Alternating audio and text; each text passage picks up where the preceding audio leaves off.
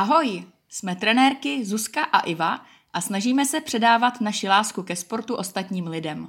Rozhodli jsme se šířit filozofii sportuj a získáš, pod kterou se ukrývá cvičení, trénování a dobře mířené rady i mezi posluchačem mluveného slova. Tak, tak sportuj, poslouchej a získáš nové poznatky ze světa sportu.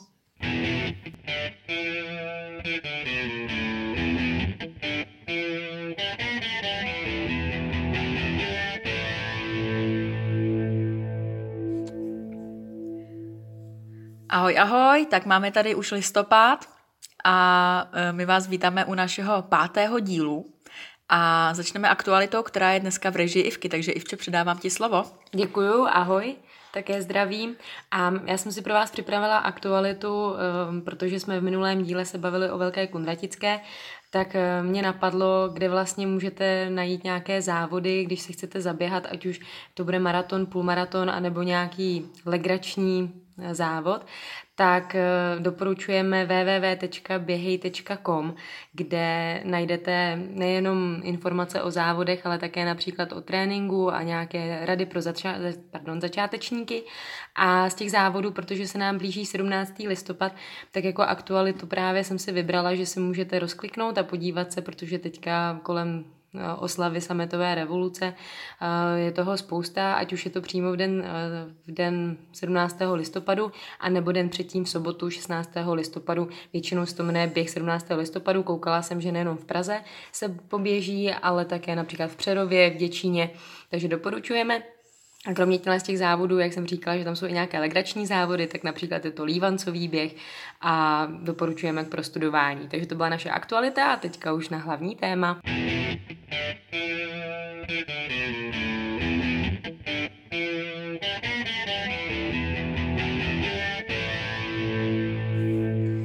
Pro náš pátý díl Sportuj a získáš podcastu jsme si vybrali trochu kontroverzní téma a to se jmenuje uh, sportování u dětí nebo sportování a mládež. Samozřejmě tady nejsem sama, ale je tady i Zuzka. Ahoj Zuzi. Ahoj, ahoj. Takže jsme na vás zase dvě a my si myslíme, že je to opravdu trošku kontroverzní téma, respektive se budeme v tom podcastu dotýkat eh, pojmů, jako je pliometrická metoda, amortizační odrazy, eh, které jsou velmi diskutovaným tématem. A chtěli bychom vám také v dnešním podcastu představit naše patero, které jsme sestavili, které bychom měli, nebo které by trenéři, kteří trénují děti, měli mít v paměti, případně i například rodiče, eh, kteří nejenom trénují děti, ale Celkově byste se měli zajímat jako rodiče o to, jak dítě trénuje, co trénuje, jaký má trénink, jakého má trenéra. Já začnu asi u sebe, jestli můžu Zuzi. Jo, určitě. Potom Zuzka vám taky něco k tomu řekne a ten díl, no, já si myslím, že bychom to mohli tak jako trošku rozvolnit a víc to jako diskuzi nebo takovou polemiku. Nevím, jestli se se Zuzkou třeba na všech bodech shodneme, tak uvidíme. Ale každopádně já, když jsem byla malá, tak my jsme to nakousli v tom prvním díle, když jsem říkala, že jsem uh, začala dělat nejdříve gymnastiku a potom tancování, což třeba většina holčiček asi má s tímhle s tím zkušenosti. A pak jsme se taky dostali k tomu, že já v nějakých deseti letech jsem skončila, protože mi ukradli piškoty, což je taková teda úsměvná, nebo v prvním díle jsme se tomu trošku smáli, ale Uh, mohli bychom se taky bavit tady o tom, že to byl vlastně takový jako začátek trošku šikany, což v tom dětském nebo holčičím kolektivu je docela jako běžná, běžná věc a u těch tanečků. Zuzka asi s tím, s tím nemá moc zkušenosti, protože Zuzi, ty si, ty si nedělala žádný tanečky, víš, ne? Mm-hmm, nikdy nic takového. No, Zuzka potom vám řekne svůj příběh. A já jsem potom, když to maminka zmerčila, tu šikanu, tak uh, jsem začala dělat, nebo mě šoupla, jak jsem říkala v prvním dílu, na volejbal. Což bylo fajn, že jsem si zkusila kolektivní sport, takže to byla taková moje cesta životem a pak jsem nakonec skončila na, uh, u atletiky. Proč to říkám? Já si myslím, že je důležitý, a to je první bod z našeho patera, je, aby uh, ať už trenéři, anebo zejména rodiče nenutili děti, aby aby je nedělali, nechali, nebo nenechali dělat sport, který je vůbec nebaví, který je trápí, na který nemají vlohy a Kámen úrazu podle mě je v tom, že někteří rodiče si třeba Teďka to možná bude znít trošku jako zle, ale si jako kompenzují nějaký svoje mindráky, hmm. že něčeho ve svém životě nedokázali a tak to potom vlastně se snaží projevit nebo dokázat na, na svých dětech. Ale to dítě by třeba chtělo hrát na klavír nebo na flétnu a když dětem budete naslouchat, tak oni vám vždycky řeknou, co je baví a co by chtěli dělat a co by vůbec nechtěli dělat. Takže je nezabíjejte v tomhle tom a naopak jim splňte sny. Já nevím, jak to na tebe působilo, Zuzi, ale když jsem začala s atletikou, jak jsem byla v malém pražském klubu, který měl ještě škvárovou dráhu. A mě, protože jsem taková asi jako, nevím, jako trošku esteticky založená, tak eh, mě to vlastně jako štvalo, že jsem hrozně špinavá a že jsem pořád od té škváry. Ale jelikož moje maminka byla takový ten jako naslouchavý rodič, tak eh, to se mnou rozebírala, proč, protože mě ta atletika šla už hnedka od první chvíle. A proč, co, co mě na tom vadí? Já ze mě potom asi po desátém tréninku vypadlo, že prostě to je, že jsem potom špinavá, že nechci jezdit metrem, prostě špinavá v těch 12, ve 13, já se to stydím. Takže jsme nakonec našli Slávy Praha a to byl takový jako velký krásný stadion, tak tam jsem začínala já. Každopádně teda, eh, jak jsem měla ty Zuzi teda? Ty jsi dělala taky nějaký jiný sporty? Hele, já ještě teda tady okomentuju tu škváru. No. Protože když jsem začínala u nás právě na Spartaku Praha 4, tak tam taky byla škvára.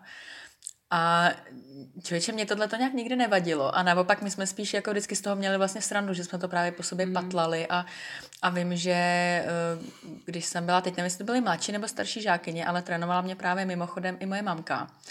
A vím, že vždycky, když jsme trénovali předávky na štafetu, tak ona nám psala do té škváry známky a nás to hrozně bavilo. Aha. A třeba nám dala prostě trojku a pak my jsme se zlepšili, tak ona to jako zamazala a přepsala to na jedna mínus a to. Takže jako já na tu škváru mám mám docela dobrý vzpomínky naopak, jo. Vím, že i pak s klukama jsme vždycky si to na tváře a jo, aha. Nějak, nějak, nějak mi to asi nevadilo. No, tak já jako, jsem byla jsem taková ta, taková ta fajnovka asi. No ale tak to je skvělý, tak jak jsi právě říkala s tou maminkou, tak to je další bod z našeho, uh, desa, nebo pardon, z našeho patera. A to je, že ten trénink pro děti musí být pestrý. Že vždycky musíte přijít s nějakým momentem překvapení, což teda Zuzky maminka naprosto splnila. A děti se nesmí, nesmí, nebo já si myslím, že ani dospělí by se neměli dostávat v tom tréninku do nějakého přehnaného mm. stereotypu. Samozřejmě potom, když už prostě je vám 18, 19 a potřebujete trénovat vrcholově a dvoufázově, tak to musí mít nějaký řád a hlavu a patu. Ale u těch dětí, podle mýho názoru, bavíme se o skupině, řekněme, 6 až 12 let, tak tam jde hlavně o tu pestrost, aby nedělali pořád to samé dokola, a nedělá z nich už teďka profesionální atlety, protože to potom povede podle mě prostě k syndromu vyhoření. To je to myslíš? tak a hlavně, hlavně si myslím, že ty děti, když už po třetí jdou něco stejného, tak eh, se vám tam budou hmm. nudit a budou vám zlobit. Hmm.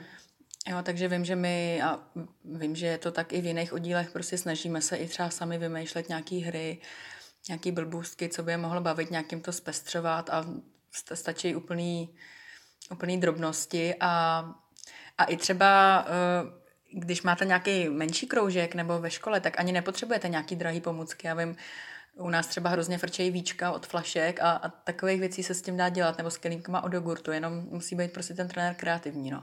Přesně tak, to si myslím, že je základ prostě pro trenéra hlavně být kreativní a musí ho to bavit, což vlastně ale platí pro veškerou prostě profesi, ať už jsou to učitelé nebo trenéři, kteří pracují s mládeží a s dětmi. Pořád prostě být, eh, být s nimi na stejné vlně a umět si, umět si hrát. Přesně.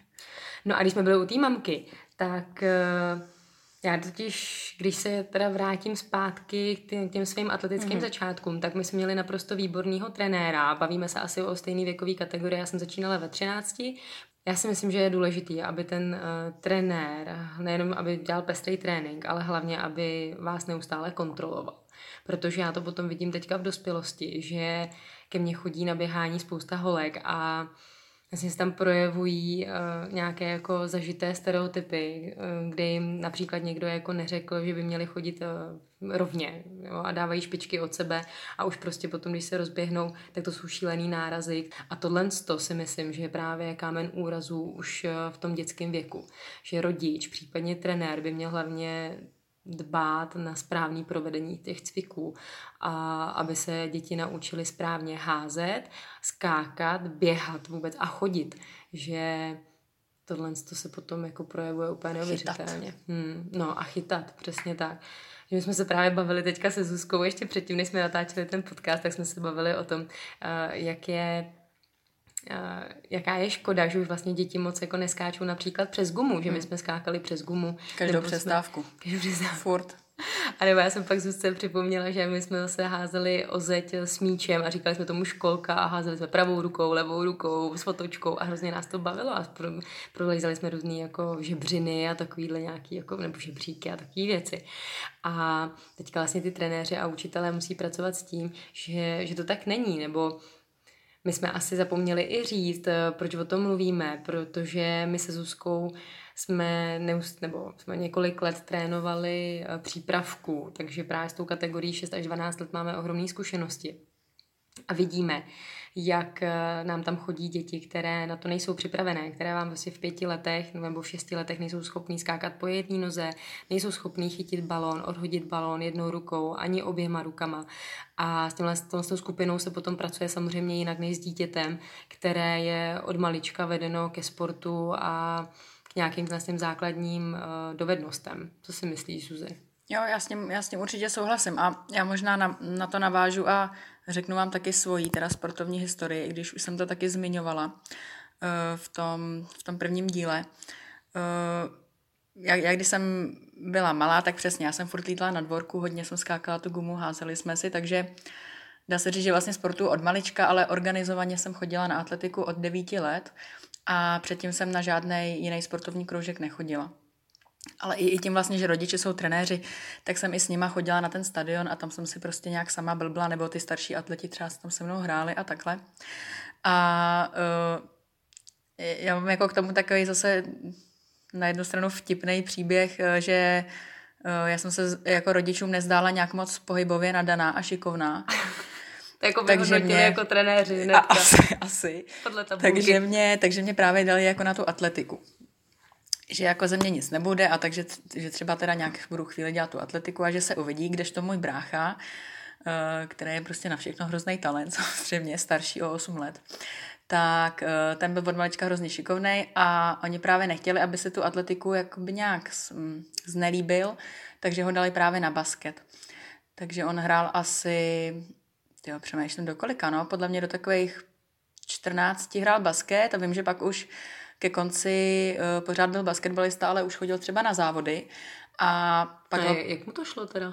Hele, jemu to šlo dobře, i ten basket, ale uh, bojoval s takovýma těma klasickýma nešvarama týmových, uh, týmových mm. sportů, takže v prvním týmu, co byl, tak hrál prostě pořád, pořád ho stavěli a pak teda se rozhodl, že půjde do lepšího týmu, ale tam zase, i když třeba byl dobrý, tak prostě stavili jiný hráče, no, který třeba měli známější rodiče nebo ambicioznější rodiče a takhle. Takže tam fungovala taková ta klasická rodičovská tlačenka, že si to nějaký prosadili, možná i zaplatili, nevím, aby, hmm. aby prostě hrálo jejich dítě. Takže to tam brácha zase furt seděl na střídačce, takže potom už se na to vyprt a, a začal dělat atletiku a byl, byl dobrý, prostě měl hnedka medaile z republiky a takhle. Mm. Ale jako u mě se to rodičům nezdálo, že to takhle bude, takže mě dali rovnou na tu atletiku a možná tím chci i navnadit nějaký lidi, že jako abyste to ze sebou nebo i s těma svýma dětma nevzdávali, protože já jsem opravdu do nějakých třinácti byla skoro nejhorší vždycky v té skupině. A vím, že když jsme si vybírali že rozdělování do nějakých těch štafet týmů v tréninku, tak jsem jako byla vždycky jedna z těch, co se vybírají ke konci. A, a pak se to prostě najednou nějak přehouplo a, a posledních fakt třeba 10, 15 let patřím k nejlepším vlastně holkám z našeho oddílu, takže No a to mi přijde právě výborný, protože já naopak jsem začínala, vždycky jsem byla ohromný talent, i to tancování mi šlo, všude jsem přesně tancovala sola, potom volejbal ten mě nechyt, protože opravdu nejsem kolektivní hráč. A pak na atletice přesně jsem byla jak tvůj brácha, hnedka prostě medaile z přeboru Prahy, pak za chvíli prostě v dorostu už jsem byla vždycky na, na, na bedně, vždycky mezi prvníma třema a to se vlastně jako udržovalo až do nějakých těch 22 let, kdy jsem si potom zlomila kotník a měla jsem dvě operace a už se mi nešlo vrátit zpátky, že sice jako jsem byla hodně cílevědomá a snažila jsem se, ale pak jsem vlastně jako na tu atletiku úplně zanevřela. A to se mi právě líbí na tobě. Víš, že jako já totiž jako jsem měla úplně jako jiný, jiný to pozadí, že jsem vždycky začínala a vždycky mi všechno přesně šlo. Mm. A ono potom tenhle ty lidi, kteří všichni, všechno mají jako víceméně zadarmo, i když jsem jako trénovala neuvěřitelně a urputně, tak pak najednou jako ať chcete nebo nechcete, tak prostě narazíte a musíte překonávat, buď to je to přesně zranění, nebo nějaký syndrom vyhoření, to se prostě stává i u menších dětí, že to si přestane bavit, já jsem taky měla takovýhle období. A pak se přesto strašně těžko jako uh, dostáváte. A já už vlastně, mě bylo nějakých 27, kdy už jsem si uvědomila, že se prostě jako nevrátím do té vrcholové atletiky a že už to nepůjde. A vlastně jsem to vzdala. A teďka už se mi nechce vracet a zase mám jako milion výmluv, že už mám jako děti nebo už mám dítě a že už prostě bych si utrhla sval na noze a podobně a že to bolí ale víceméně jsou to všechno jako jenom takový jako výmluvy a alibi. A sice chodím trénovat s holkama, chodím si zaběhat zpátky, ale už je to takový jako strach z toho, že přesně jako se vrátí, kdybych se náhodou jednou vrátila, takže už nebudu dobrá. Hmm. A to se mi líbí na tobě, že, takže tím pádem jsem asi skončila v nějakých 27, úplně jsem pověsila trety na hřebík a mně se líbí na tobě, že ty naopak jako se prostě vypracováváš pořád nahoru a je ti teďka, teďka bylo Zuzce 30 a vlastně jako patří prostě mezi, mezi nejlepší a je prostě ve vrcholové špičce prostě uh, atletiky.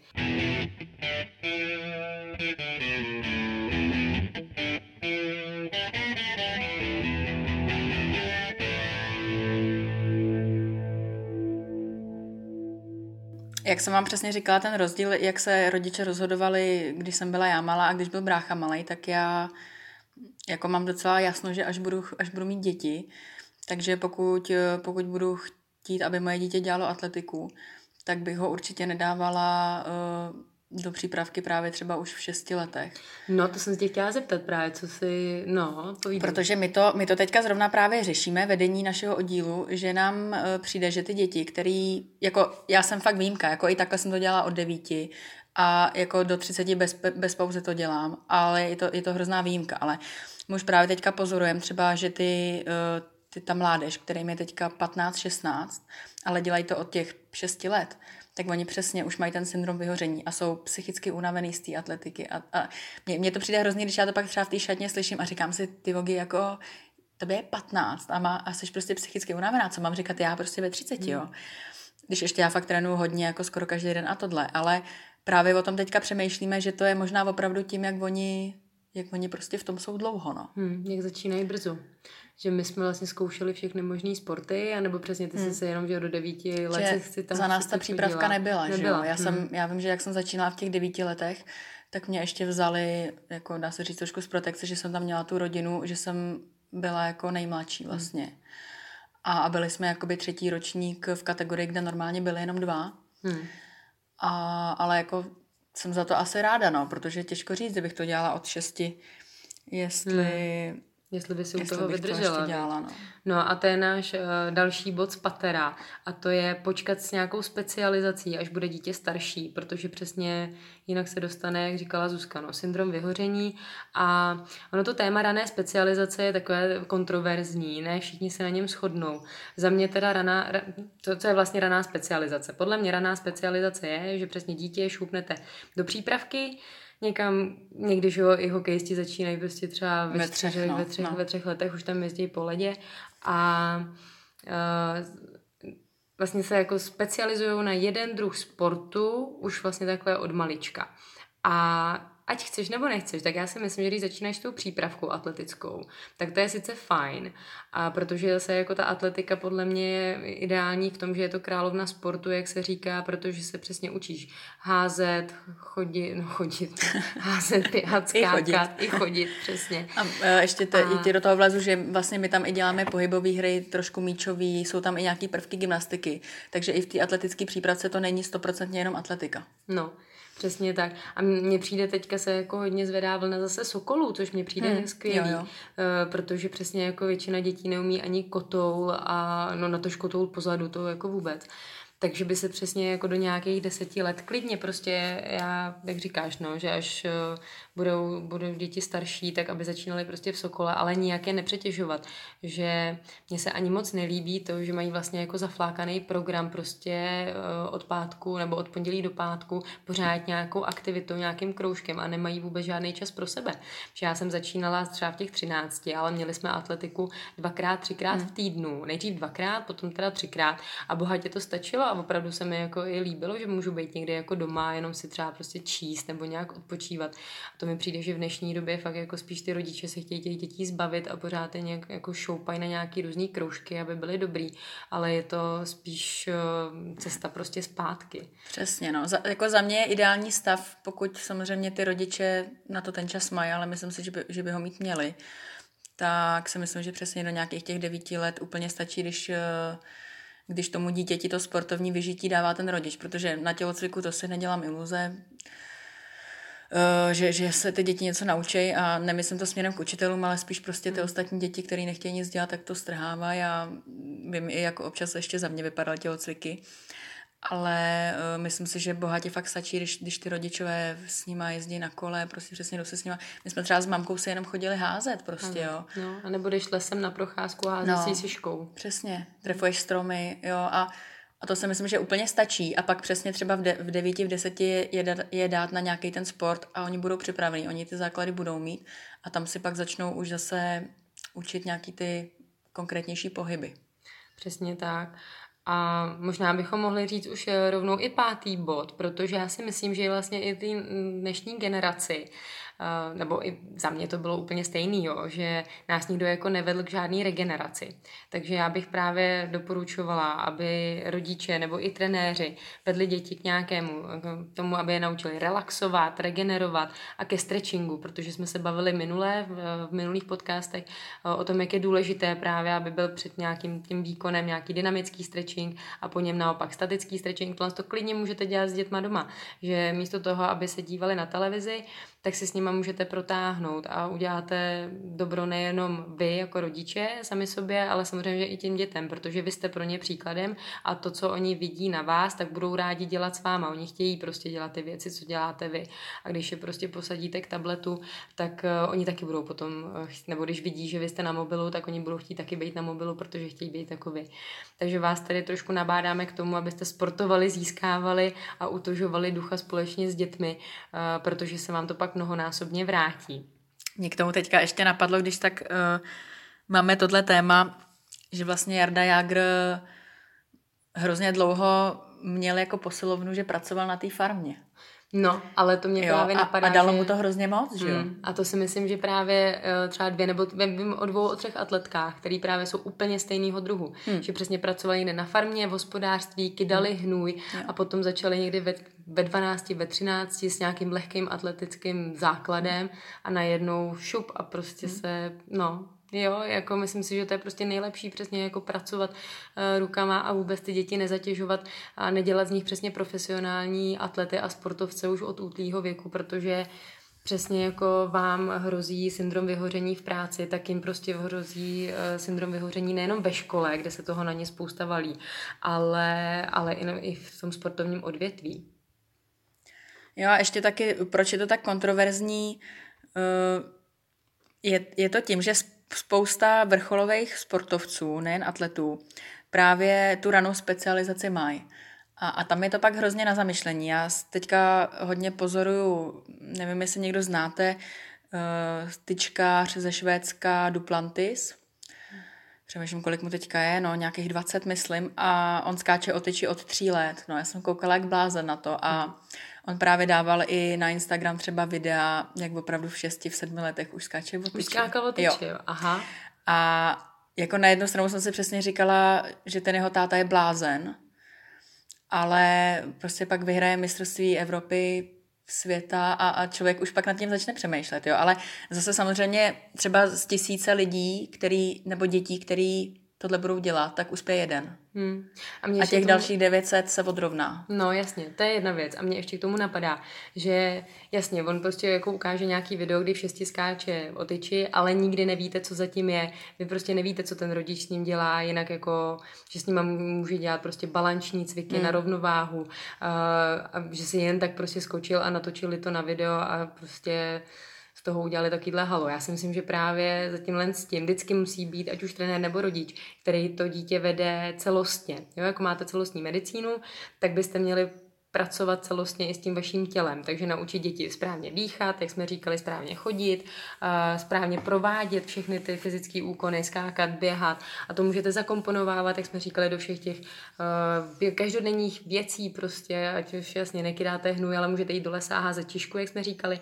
A tohle to podle mě přesně jako příklad toho duplantice nebo hmm. uh, lidí, který jsou potom jako mm, vrcholoví sportovci a říkají, že dělají nějaký sport od tří let, ale já si myslím, že se právě hýbají, že se hýbou od tří let, ale mm, že prostě nemůžou mm, a nebo je to přesně jeden, jeden z milionů. A ona ta tyče je zrovna specifická tím, že tam je ta technika opravdu těžká, takže mm. tam se jako začíná dřív, ale ještě jsem k tomu chtěla říct, že, že z těch rozhovorů třeba s Duplantisem a nebo i z těch videí eh, je vidět, že mu to ten táta jako mm, nějak právě nenařizoval že na něm je vidět, že on opravdu tu disciplínu miluje a i v těch videích to hrozně vtipný, on to zveřejňoval, myslím, loni, když on narozeniny, tak on tam skáče fakt prcek a on se úplně vsteká, prostě, že to neskočí, jo.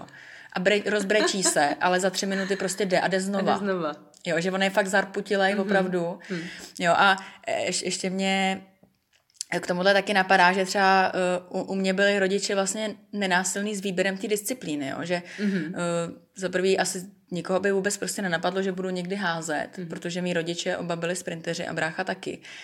Ale nikdo mě k tomu nenutil, protože já si myslím, že, že kdyby mi to třeba dřív někdo řekl, uh, budeš házet, tak, uh, tak nebudu chtít, protože většinou ty holky házet nechtějí, protože si představí hnedka nějaký tlustěžky a tohleto. Mm. A u, u mě se to vlastně vyvinulo tak, že já jsem přesně dělala právě všechny disciplíny, protože v té atletice to tak, minimálně u nás v oddílu to tak je, že do 14-15 let prostě se dělá všechno. Nedělá se právě ještě ta specializace na jednu disciplínu. A, ale mě právě jako nějak nic mi extra moc nešlo. A uh, jednou asi v mladším času, takže asi ve 12 právě mi jako trenéři řekli, ať jdu na body, kouly, že, že jich tam je, málo. No. A docela jako jsem hnedka nějaký body pro to družstvo získala a pak, pak vím, že jsem šla přebor Prahy hned ten rok a že jsem byla sedma a přišel mi to tehdy hrozný úspěch jako sedma na přeboru Prahy. A, a od té doby jsem, vím, že jsem občas právě už třeba se na mě kouk i vrhačský trenér a, a už se to tak pře, přesouvalo a vlastně od těch 14 let už jsem začala i ten disk a kladivo a, a vlastně se zjistilo, že na to nějak ty vlohy mám ale zároveň jsem vlastně furt i uh, jako, no teďka jak to říct, trénovala tu svoji rychlost a vlastně jsem se i začala zlepšovat v té rychlosti v tom sprintu, takže už tady vlastně má počátek teďka ta moje zvláštní, zvláštní kombinace, že, že házím diskem a k tomu běhám sprinty a já jsem si třeba osobák na 100 metrů dala ve 28 letech, jo, což hmm. je taky takový oh. úplně jako není to běžný, že ta rychlost se vám většinou dělá právě třeba do 20, do 22 no a pak právě, už spíš no. jde dolů. Akord u ženských nebo u holčiček, tak to tam je největší že jo, nárůst je kolem těch 16-18 let a potom většina holek končí. Uh, buď to vlastně si myslím, že končí tím, že vlastně přechází ze základky na střední školu, to je mm, takový první jo. asi záchytný bod pro rodiče a pro trenéry, kde by měli spozornit a naopak právě jako všechny ty děti namotivovat a protože pak se najednou jako začnou ohromně zlepšovat, hlavně holky teda v těch 16, 18 a potom trošičku později kluci a pak druhý záchytný bod, kdy většina holek a i kluků končí je potom, eh, když skončí střední školu. No, maturita. No. Takže jako dávat si, takže většina právě z nás, co jako tak jako vím, tak máme osobáky kolem těch, jako když jsme vydrželi a přehoupli jsme se je do té výšky, tak kolem těch prostě 22, 20, dejme tomu třeba, protože teprve se vlastně udává, že po nějakých deseti letech opravdu kvalitního um, tréninku profesionálního, kdy už se jako nehážete jenom vozeť, ale opravdu jako trénujete dvoufázově, tak se udává, že teprve po deseti letech vy začnete sklízet uh, ovoce toho, co jste všechno natrénovali. Takže když, což vlastně u mě úplně odpovídalo, že já jsem začínala ve 13 a všechny osobáky mám prostě kolem 22, 20. takže plus minus. A u Zuzky to je jako no, úžasný. U vrhačů, prostě. u vrhačů se říká 10 až 15 let, takže vrhač se říká, že je zralej opravdu někdy až po 15 letech, co začal s tou specializací, když to řeknu hmm. takhle. Hmm. No, takže v 8, ale v 28 jako mít osobák vlastně no. jako na sprintech, tak to je naprosto jako ojedinělý podle mě. Jo, ale teďka třeba, eh, kdo, kdo, kdo se trošku víc vyzná v atletice, tak eh, Honza Veleba, teďka jeden z našich nejlepších sprinterů, tak ten prostě letos taky si dal osobák a je mu 32. No, ne, úplně stejně jako jo, já 86, takže mu 33. No. Jo, a, a, a ten, ten opravdu, jo, tak jako já sice mám osobák, ale já v těch sprintech furt nejsem na nějaký skvělý úrovni, jo, ale on je prostě na úrovni opravdu reprezentanta a to je jako skvělý a hrozně mu hmm. teda fandím. No, to já teda taky. 86, vidíš, no. ročník Černobylu. A... Ješ, ještě máme jeden bod, teda Aha. když jsme u, u tohohle, to je taky takový za mě trošku kontroverzní téma. Uh, a je to téma, jestli má být trenér mladý nebo starý. Hmm, Protože se často setkávám s názorem, že, že prostě nevýhoda staršího trenéra je ta, že už eh, právě ti to třeba neukáže. Mm-hmm. Ale já jsem vlastně za celý život neměla vyloženě mladýho trenéra, nebo potom moji trenérku na disk, u který jsem byla pár let, tak ta byla třeba o nějakých 8 let starší než já, takže tu považuji, že jsem měla mladou trenérku, ale jinak třeba právě spíš, když to beru na ty mládežnické kategorie a dětský, tak jsem vždycky měla starší trenéry a nikdy mi to vlastně nevadilo. Uh, oni to dělali tak, že si vždycky našli někoho, kdo to dělá hezky dobře a na něm nám to vlastně třeba popisovali a ukazovali. Takže hmm. jo a, a naopak já na to mám někdy názor, že jako dobrý, ten mladý trenér ti, ti to sice ukáže, ale ukáže ti to třeba blbě, protože no, on neumí třeba všechny ty disciplíny, jo. Takže já pak, když někdy vidím, jak třeba ty mladí trenéři ukazují přesně třeba jak házet diskem, když to zrovna nejsou vrhači, hmm. tak já to chápu, hmm. že oni to, ten pohyb nemají zažitej, ale přijde mi to horší, protože já se pak někdy setkávám s tím, že vidím, jak ty děti vlastně opakují třeba ty chyby toho trenéra. Hmm, hmm. Ja, takže mně přijde někdy lepší teda to neukázat a, a ukázat radši třeba video nějakého opravdu atleta, který to umí. Jo, co, co ty si o tomhle myslíš? No, to Jaký ty přijde, máš zkušenosti? Jo, to mi přijde právě dokonalý, protože mě k tomu napadly dvě věci. První věc je, že nikdo není samozřejmě dokonalý a vždycky u mě, jak jsem začínala s tancováním, tak eh, přestože jsem jako na to neustále pilovala, tak stejně bylo na mě vidět, že jsem prostě taková ta jako ladná laňka, která se jako rozběhne po lehoučku k tomu odrazovému prknu a pak se jako odrazí, protože já jsem měla silný odraz. Odrazila jsem se, ale potom jsem přesně zase měla propnutý špičky, což prostě v atletice a ve skoku do dálky je špatně a nedokázala jsem z toho odnaučit a bylo to právě z toho důvodu, že jsem začínala tím tancováním a gymnastikou, kde to do nás prostě rvali. Takže k tomu bych jenom chtěla říct, že když už prostě eh, se bavíte s vašimi dětmi o tom, jaký sport by chtěli dělat, tak tomu zkuste nějak už směřovat a když vám řekne, že by chtěl tancovat, tak fajn, dobrý, ale pak už nepočítejte s tím, že přesně jako bude úplně extra vynikat prostě třeba v basketu nebo někde, protože prostě ta ladnost se tam, se tam prostě projeví hmm. zákonitě. Takže nějak to jako propracovávat do budoucna. A druhá věc, co, co mě k tomu napadlo, bylo přesně to, že já když jsem potom měla třeba mladší nebo i starší žáky nebo žákyně a chtěla, já jsem teda jako se vůbec neodvažovala s nimi třeba jako vrhat koulí, protože vím, že sice jako jsem uh, měla v té době trenérskou kvalifikaci třetí třídy, kde máte všechny uh, vlastně zkoušíte všechny disciplíny a měli byste přesně ukázat těm uh, dětem, případně prostě vašim svěřencům, jak se to správně dělá, ale když uh, tu disciplínu neděláte, tak to prostě ukážete špatně. Nedej bože se ještě u toho zraníte, takže to já jako vůbec prostě třeba do oštěpu, no tak to jsem se jako rozhodně nepouštěla, vždycky jsem se spíš domluvila přesně jako s nějakým uh, specialistou, a aby to ukázal hmm. dětem a vyčlenil si na ně třeba 15-20 minut. No ale třeba samozřejmě skokanka, jelikož jsem skokanka, tak skoky to jsem, to jsem je trénovala a znala jsem jako spoustu různých modifikačních cvičení a podobně, ale moc jsem nechtěla jim ukazovat celý skok z tohohle z toho důvodu, že jsem prostě už skákala špatně a aby to hmm. oni prostě ode mě neokoukali, protože ať, chcete, ať chcete nebo nechcete, tak ty děti jsou neuvěřitelně pozorní a oni si všimnou i takových detailů, co jako dospělák už naprosto přehlídne. Takže to mi přijde mnohem lepší přesně jako ukazovat nějaký video a hlavně to s nima rozebírat. Vždycky je můžete přesně jako natočit na to video a, a rozebírat je a mm, ukazovat jim, co, co dělají špatně, jak by to mělo vypadat dobře, ale když jim už prostě dáte ten špatný příklad v podobě vás nebo v podobě někoho jiného, co to dělá taky špatně, tak se jako nikam moc nedostanete. A měla jsem vždycky jenom chlapy, hmm. nikdy mě teda netrénovala ženská. A mě to vyhovovalo z toho důvodu, že, jak jsem říkala, že jsem byla zvyklá právě jako vyhrávat, tak jsem byla taková trošku jako nafrněná mi přišlo. A oni mě vždycky jako totálně jako, ne, ne smetli nebo srazili, to nechci jako říct v nějakým hnusným slova smyslu, ale že mě vždycky jako snesli na zem, že jako mm-hmm. jo, hmm. fajn Ivo, dobrý, máš medaili z republiky, prostě je ti 18, ale musíš makat dál nesmíš prostě usnout na Vavřínech, protože ostatní makají taky dál. A já, hm, OK, takže jsem byla nadšená, že máme medaili z republiky, to trvalo tak týden a pak jsem věděla, že zase musím prostě začít jako trénovat. A taky jsem měla vždycky jako starší, mm-hmm. starší trenéry a přesně měli, já jsem je brala vážně, no, respektovala jsem je naprosto a to, co řekli, tak to pro mě bylo svatý. Mm. Tak to má být.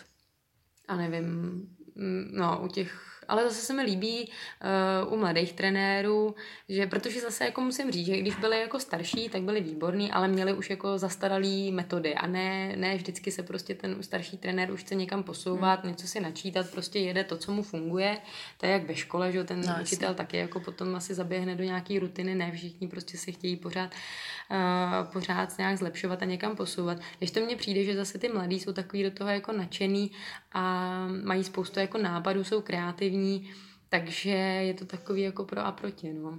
Jo, mně, mně právě přijde třeba teďka docela dobrý, uh, právě když je ta dvojice, že jeden ten starší zkušený trenér a k tomu ten mladý, který to jakoby oběhá a přesně vymyslí k tomu nějaký hry, udělá rozcvičku a takhle. To si myslím, že je úplně ideální kombinace, zvlášť pro tu mládež. Hmm. Jo, takže... Pro mládež určitě, no. no. Potom Potom, když už se vlastně, když už se bavíme potom o specialistech, tak to by měly být opravdu zkušení trenéři, kteří mají něco za sebou. A já si myslím, že je potom jako důležitý i hledat trenéra, eh, který má zkušenosti z toho opravdu jako vrcholového sportu, nejenom prostě na mistrovství republiky, ale který má zkušenosti z mistrovství Evropy, z mistrovství světa, protože to prostě je jako taková nepřenositelná zkušenost. Mm. Už jenom tím způsobem, tak, no. jak jako ten závod funguje, jak se na něj připravit. To je, jak, jak prostě koncipovat tréninkový plán, toho je prostě spousta. A, ale bavíme se tady o, o dětech a u, dětě, u dětí, jak jsme říkali, prostě by měl být hlavně, hlavně ten trénink a... kreativní mm. a, a měl by být pestrý. A měl, měl by ten trenér prostě znát ty základy přesně, co, co by děti měly dělat a co ne. Přesně tak. A tím bychom vám asi chtěli poděkovat za, za poslouchání. Doufám, že vás to bavilo. Jenom řekneme na závěr patero, jestli by nám Zuzka mohla uh, schrnout patero a pak ještě nevypínejte, protože máme pro vás dva důležitý pojmy. Tak já na to. Jednička, trénink musí být pestrý. Dvojka, trenér a případně rodič, který by to měl kontrolovat, by měli dbát na správné provádění cviků. A tím se dostávám i k bodu číslo 3, vést děti k regeneraci, uh, naučit je stretching a vysvětlit jim, k čemu to je. Určitě to potom v dospělosti ocení. Eh, bod číslo čtyři, eh, to jsme se bavili o té rané specializaci, že to nedoporučujeme eh, spíš začínat prvně s, s, s všestranným pohybem a opravdu tu specializaci úplně v pohodě až zhruba od toho 15. věku. A poslední bod našeho patera je nenutit děti do sportu, který třeba se jim nelíbí, nebo hm, kde přesně třeba říkala Iča šikanujou, je tam blbá parta, nebo si nerozumí s trenérem. A snažte se opravdu, aby ty děti dělali to, co je baví a ideálně, aby měli nějaký program i s vámi jako s rodiči a nejenom vedené kroužky. Tak a na závěr si dáme teda naše pojmy. A ty vám dneska vysvětlí Ivča. Už to tady na nás čeká. Uh, u dětí a respektive i u dospělých jsme si vybrali dva pojmy, oni jsou taky propojené, takže když se někdy setkáte s uh, pojmem pliometrická nebo pliometrie, pliometrická metoda. Co to je? Je to tréninková metoda, která teda zní šíleně, ale vlastně se jedná o nějaké přepětí a je to metoda, která se používá na rozvoj síly a aby eh, sportovec, případně teda atlet by byl výbušnější a aby dosahoval maximální rychlosti a výbušnosti. Ta pliometrie, uh, představte si, nebo Zuzi, můžeš nám říct nějaký cvik jenom, který se doporučuje u pliometrické metody? Tak u, u dospělých jsou to, jsou to násobené odrazy, to znamená třeba 10 žebáků v kuse, nebo když skáčete po jedné noze, navazujete a u dětí to vlastně ani hodně lidí neví, je to třeba úplně prostý skákání panáka, skákání přes švihadlo, přes tu gumu. Přesně tak, jak jsme říkali.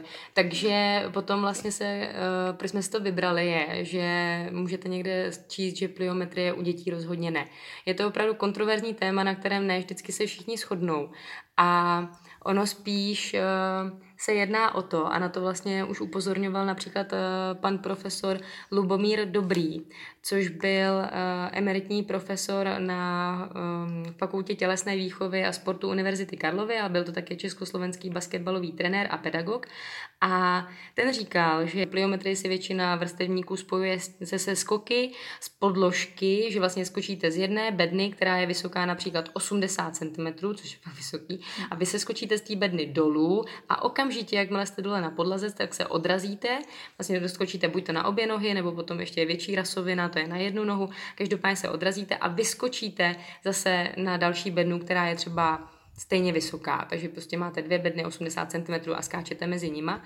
A uh, pan jak jsem říkala, pan profesor Lubomír Dobrý říkal, že tenhle ten pliometrický trénink už je vhodný pro opravdu jako vrcholové a vyzrálé sportovce.